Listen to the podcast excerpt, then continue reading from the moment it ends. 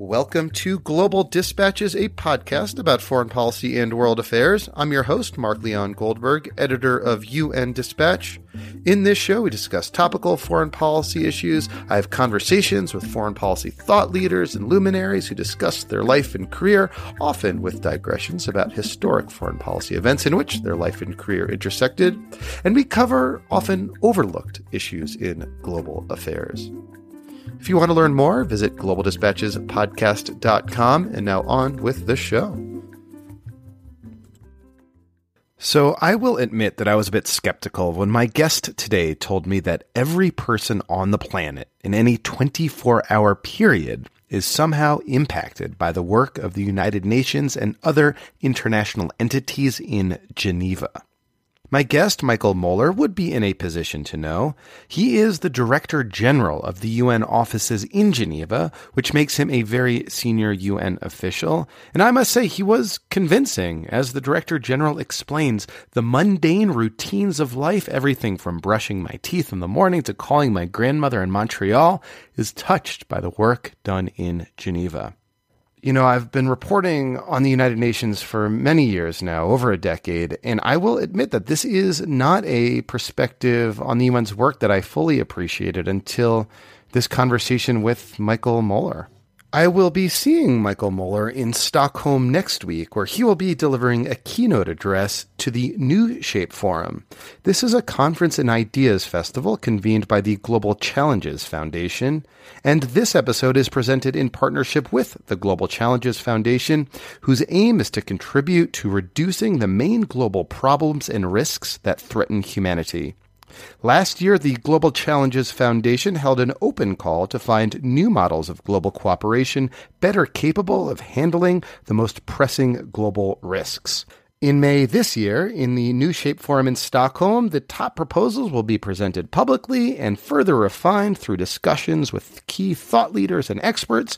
I'll be a part of those discussions. We kick off this conversation discussing what Michael Moeller is looking forward to most from the New Shape Forum, and he also previews some of his remarks that he'll be delivering at that keynote address. So, if you are in Stockholm in what is Memorial Weekend here in the United States, please come say hi. I'll see you there. And now, here is my conversation with Director General of the United Nations Office in Geneva, Michael Moeller. Looking for a trustworthy podcast to bring you unfiltered viewpoints and experiences on global health? Tune into Global Health Matters, the podcast that connects silos and amplifies diverse voices to give you a holistic picture.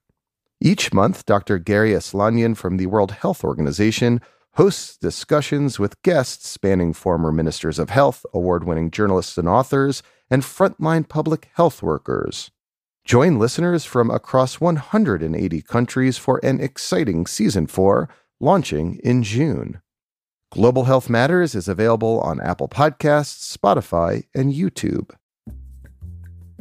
Well, I'm very curious to see what uh, several hundred, if not thousands, of people have come up uh, in terms of uh, suggestions for how we're going to improve on global governance I'm very curious and uh, I'm looking forward to, to seeing some of the solutions that, uh, that have been solicited or provided.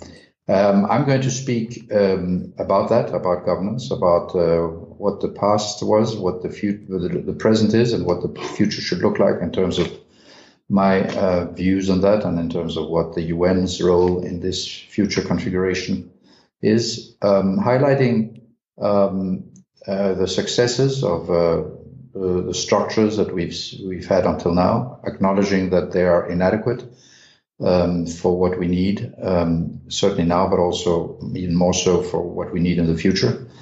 That the world is changing at a very rapid pace, and we need to change our structures with it, in uh, in terms of being uh, so that we are able to um, deliver on the needs and on the requests that uh, our, our fellow citizens across the across the world uh, are asking for and need, and their governments are mandating us as the international community and the international structures to deliver on. Um, there's the need for, I mean, the, the challenges are so big and so uh, impactful and existential um, that we need to look at uh, very different ways of working.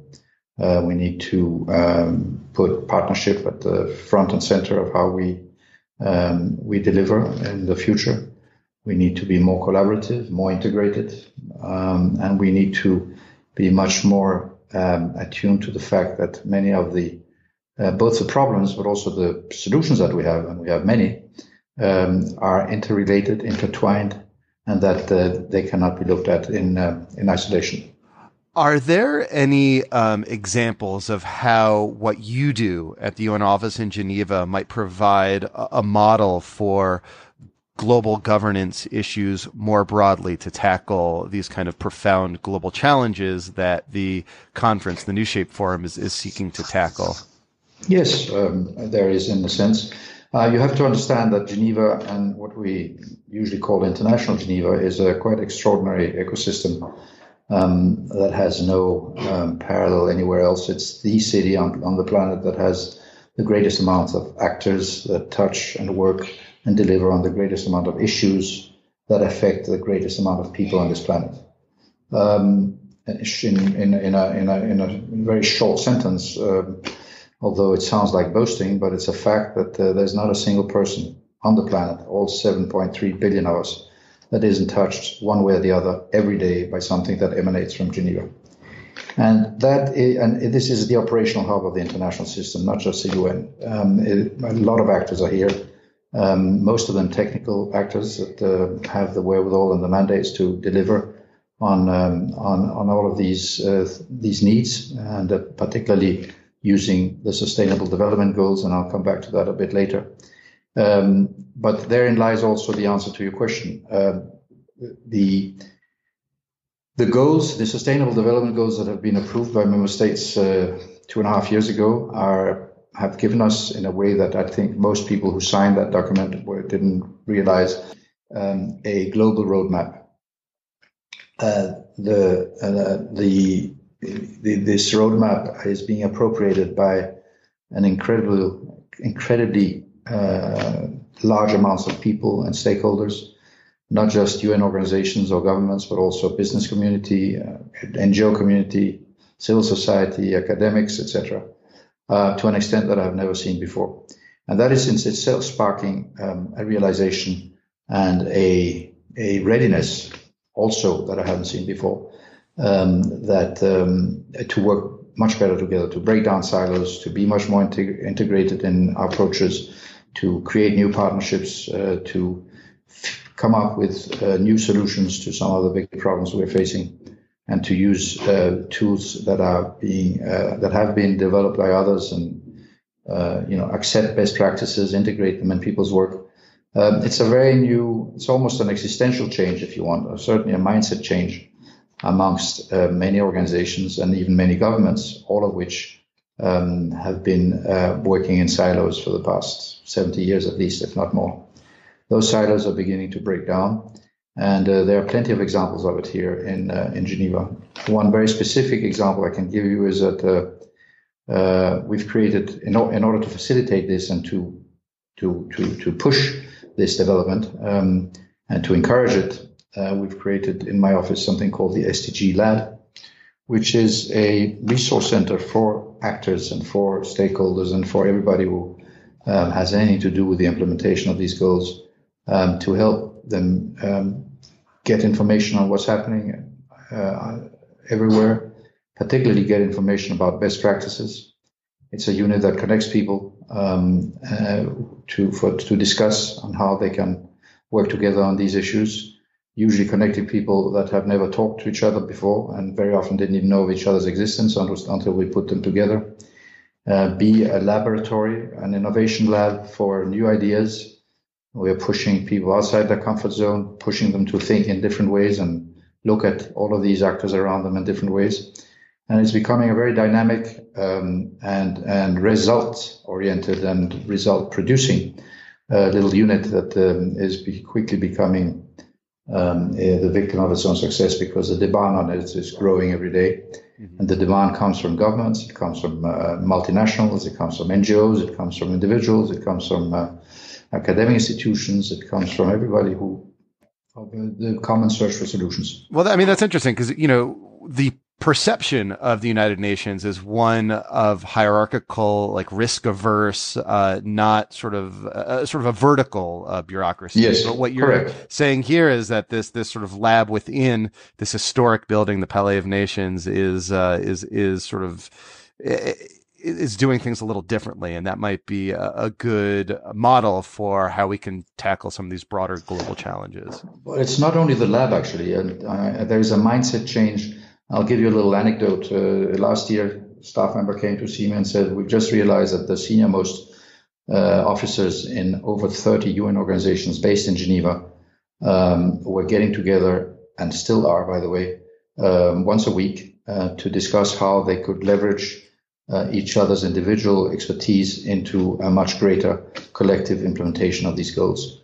Um, I've worked in the UN for almost 40 years now. I've never seen that happen. It was something nobody asked them to do. They do it on their private time in the evening in somebody's home, and they're still getting together to discuss how they can uh, they can deliver on what people need in a better way.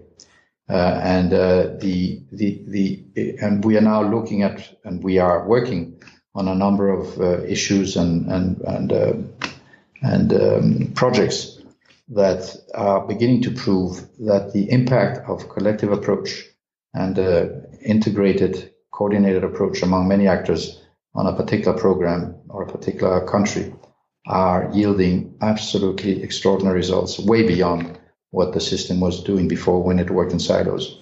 So you said something earlier that I'd love to press you on and, and challenge you on. You said that uh, in any 24 hour period, every individual on the planet is touched or affected in some way by the work that's done in mm-hmm. Geneva. So, so let's break this down. here I am talking to you in Colorado. You're in Geneva. My yeah. daily work is, you know, I, I, put out this podcast. I have a website. Um, I, I take my kids to school. I, you know, eat dinner How how is my how is this conversation?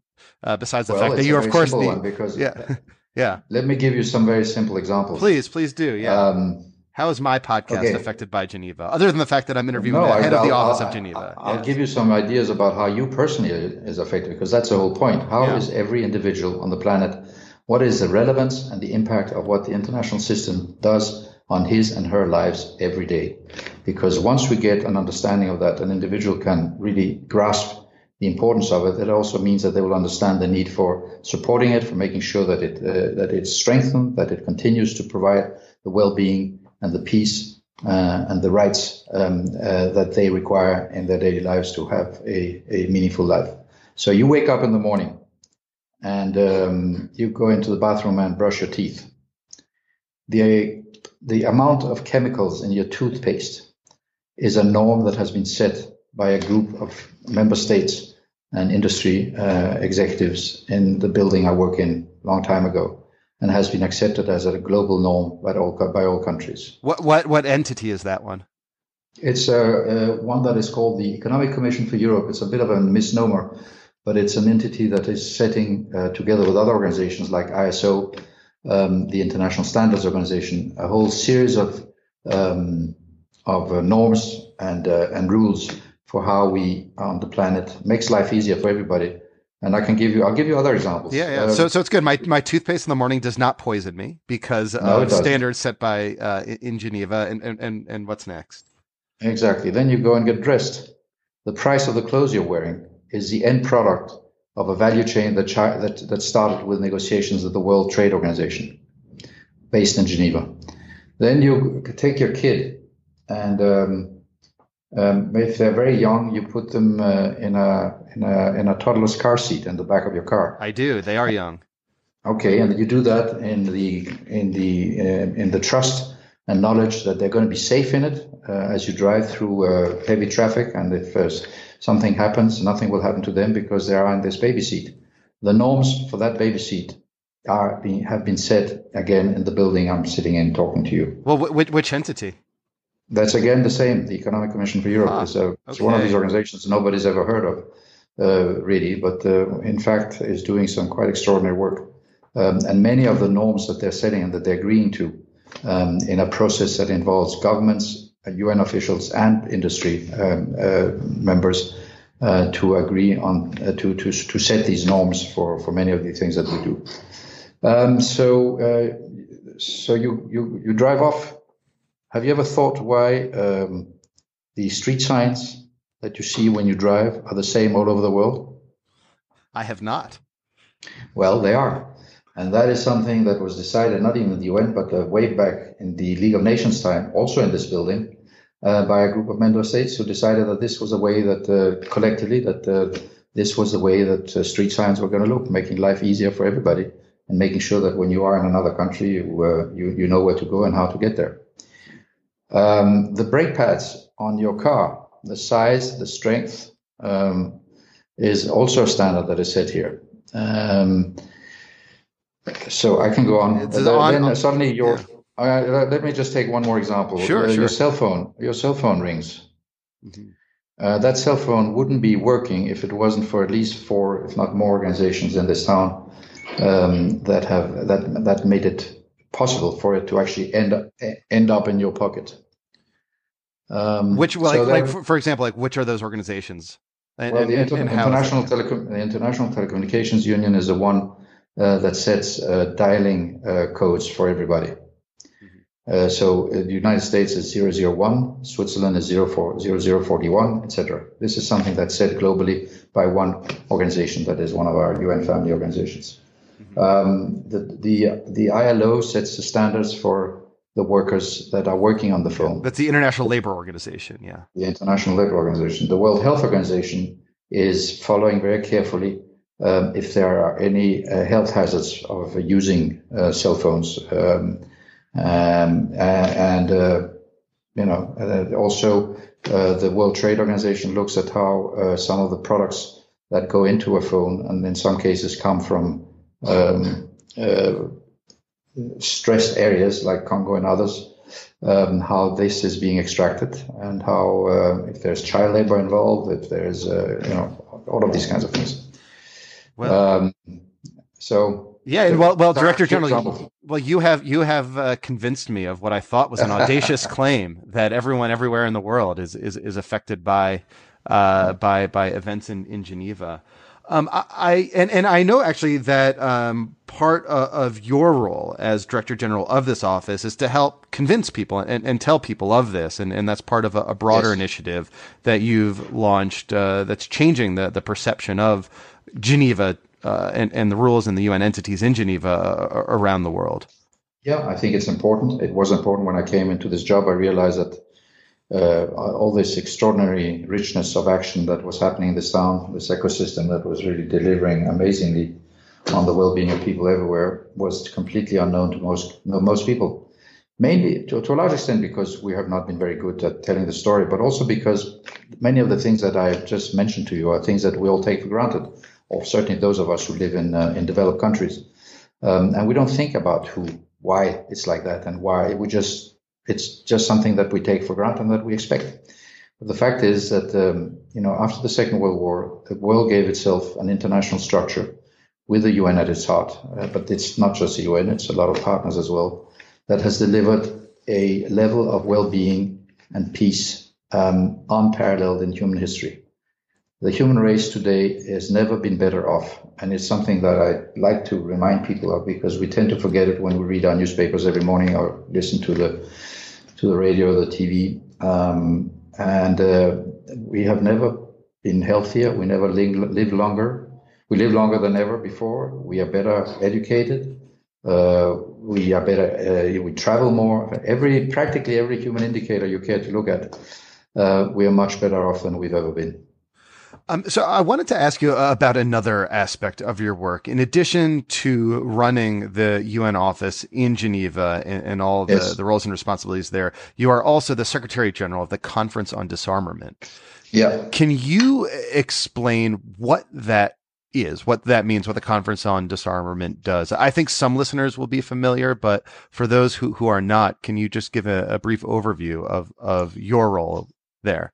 Yes, I'm the Secretary General of it. Um, this is more of a sort of a formal uh, protocol role, um, but it's uh, but it's a little bit more than that. But let me just mention that the CD, the Conference on Disarmament, uh, was set up to be the primary negotiating entity for all disarmament issues for the world, um, and this is where quite a number of treaties have been negotiated.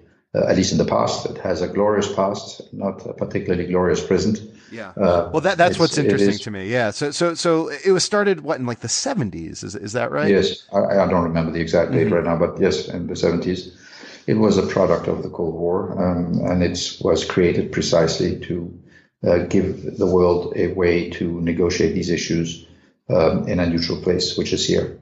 Uh, it's not universal. It has like 65 members, which is a bit of an anomaly today. Um, but it did some good work on chemical weapons, on uh, all sorts of other weapons. Um, it's one of the areas where nuclear disarmament has been discussed for many years, and uh, all the sort of uh, attendant and uh, connected issues, um, with, um, as we can see, not particularly great success so far. And especially now, at this day and age, we're seeing a refurbishing of nuclear arsenals by quite a lot of countries, um, including your own. Mm-hmm. Uh, so, but um, so the, don't hold me past, responsible for that one. I'm not. for the past 22 years, um, this conference has been blocked and has, you know, not. Uh, it continues to work. It discusses, etc., but it hasn't really uh, produced any new treaties or any new agreements. Well, can, can you uh, describe so, a, a, little bit uh, about the political dynamics that are causing uh, this this sort of forum well, that was once very vibrant and, as you said, was the forum for negotiating some big deals like chemical weapons and biological weapons convention is now stale. What has yeah. made it stale over time? Well, the fact is that the, the nuclear weapons holding states, uh, those uh, those states that have nuclear weapons, um, have not been particularly interested in uh, going into uh, negotiations about uh, doing away with those. Uh, a lot of work has been done on some of the other um, uh, weapons systems that we've had. I mentioned the chemical one, which was uh, which which was one. also on conventional weapons, more conventional weapons. there's been a number of work done. so um, on ballistic missiles, on all of this stuff, there was plenty of agreements that over the past decades. But um, the the issue of there are two things: the issue of uh, of the nuclear disarmament uh, and the fact that uh, those member states who have arms had no intention of disarming, and so therefore they blocked any kind of discussion on these issues um, in one form or the other. And the fact that um, it's a it's a sort of a structural uh, problem that has uh, that has emerged, which is that uh, and that the all discussions, or rather all decisions, have to be taken by consensus. It means that just at this stage, consensus has evolved into meaning uh, unanimity, which means that just one state can block any kind of agreement, and that happens regularly.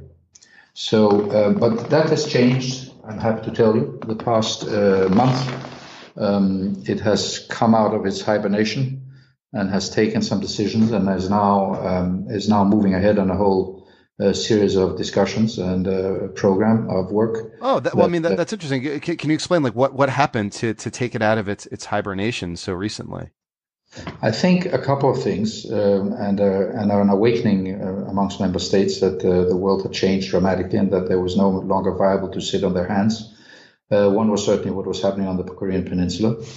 Um, and the fact that uh, on the nuclear um, file, a number of countries were changing uh, their posture to include the potential use of nuclear arms, even small tactical ones, in situations that were not agreed to before.